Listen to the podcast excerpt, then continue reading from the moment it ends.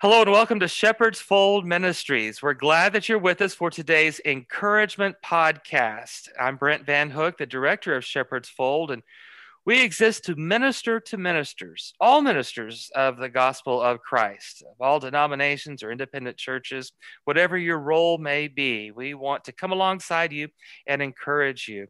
And that's what this podcast is about. Today we have Dr. Timothy Tennent, the president of Asbury Theological Seminary, and he's our special guest today.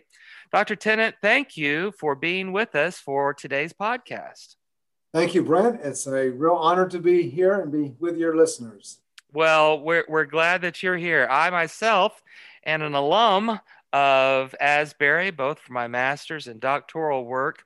I also just uh, personally follow along the work that you do and the leadership that you bring. And I'm so glad for what God is doing in and through you. So it's my privilege to have you as a special guest today. So, for our listeners, uh, tell them who you are and what you do. Well, I'm uh, Timothy Tennent, and I uh, am president of the seminary. I arrived here in uh, 2009. And of course, I oversee operations. We now have campuses, uh, uh, our main campus in Wilmore, Kentucky. We have a campus in Orlando.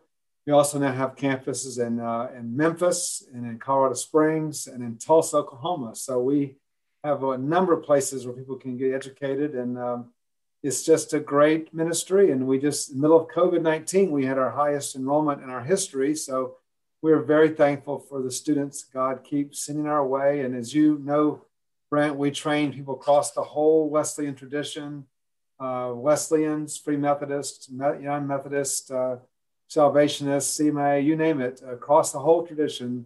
We have quite a few uh, denominations here studying, and we, we love them all. Yes, yes. Well, Hey, in today's climate, uh, one of the things we want to do is, is bring encouragement to ministers, especially in today's climate. So I'm going to raise a few questions, and then I'd like your insights regarding these. And so here's the first one Why are ministers important? What comes to mind when I raise that question?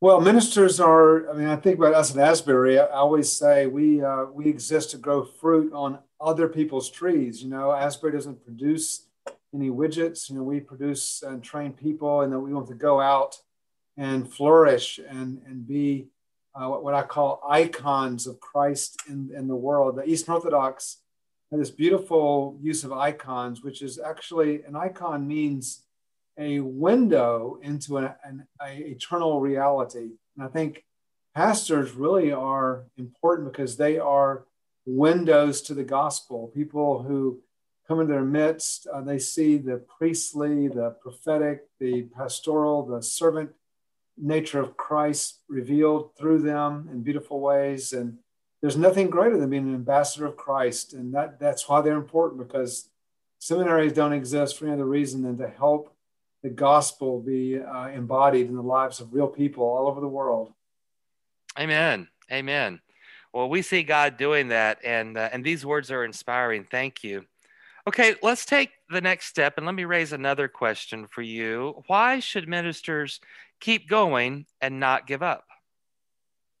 Well, I know in my own life, Brent, you know, we've all had times where we just are we're banging our head against the wall. We feel discouraged by our domination. We sometimes we get discouraged about our own spiritual lives, and we wonder if we're even worthy to be in this uh, sacred role.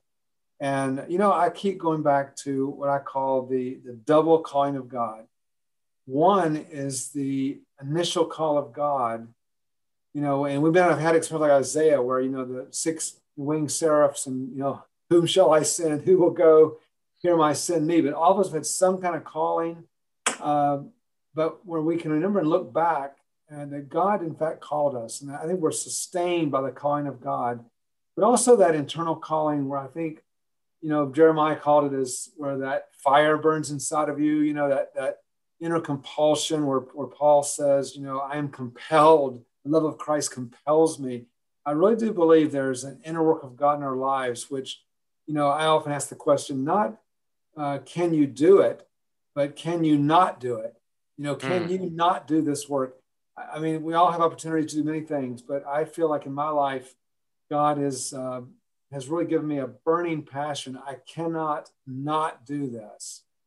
And I thought when I first was a young person, I thought that only meant being a traditional pastor. I had no other idea what that could possibly mean. Over the years, God's helped me to see it's expanded. Uh, you know, I was a professor, now I'm in this role, but I still feel like I'm a pastor at heart. I'm, a, I'm a minister of the gospel.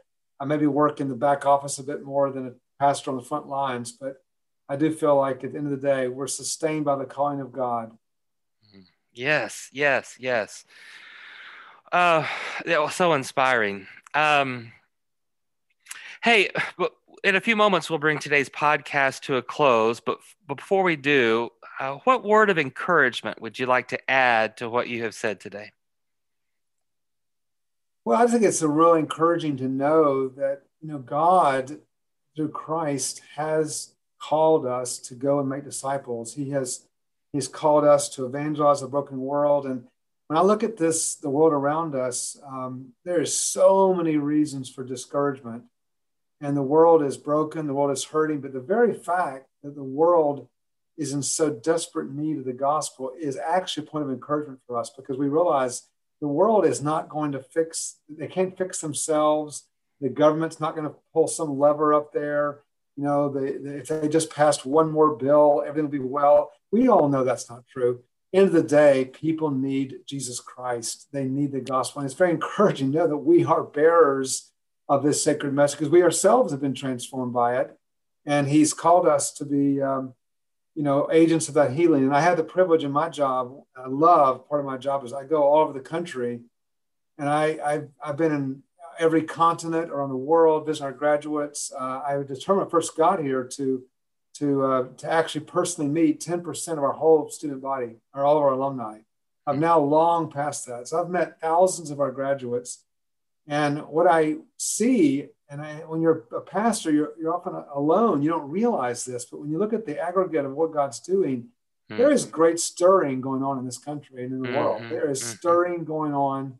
God is moving, and there's a lot of cultural background noise right now. But don't don't lose heart at the, the work of God through you because uh, as a pastor, you're doing something really important and God is working, speaking, moving in and through you, even when you don't realize it.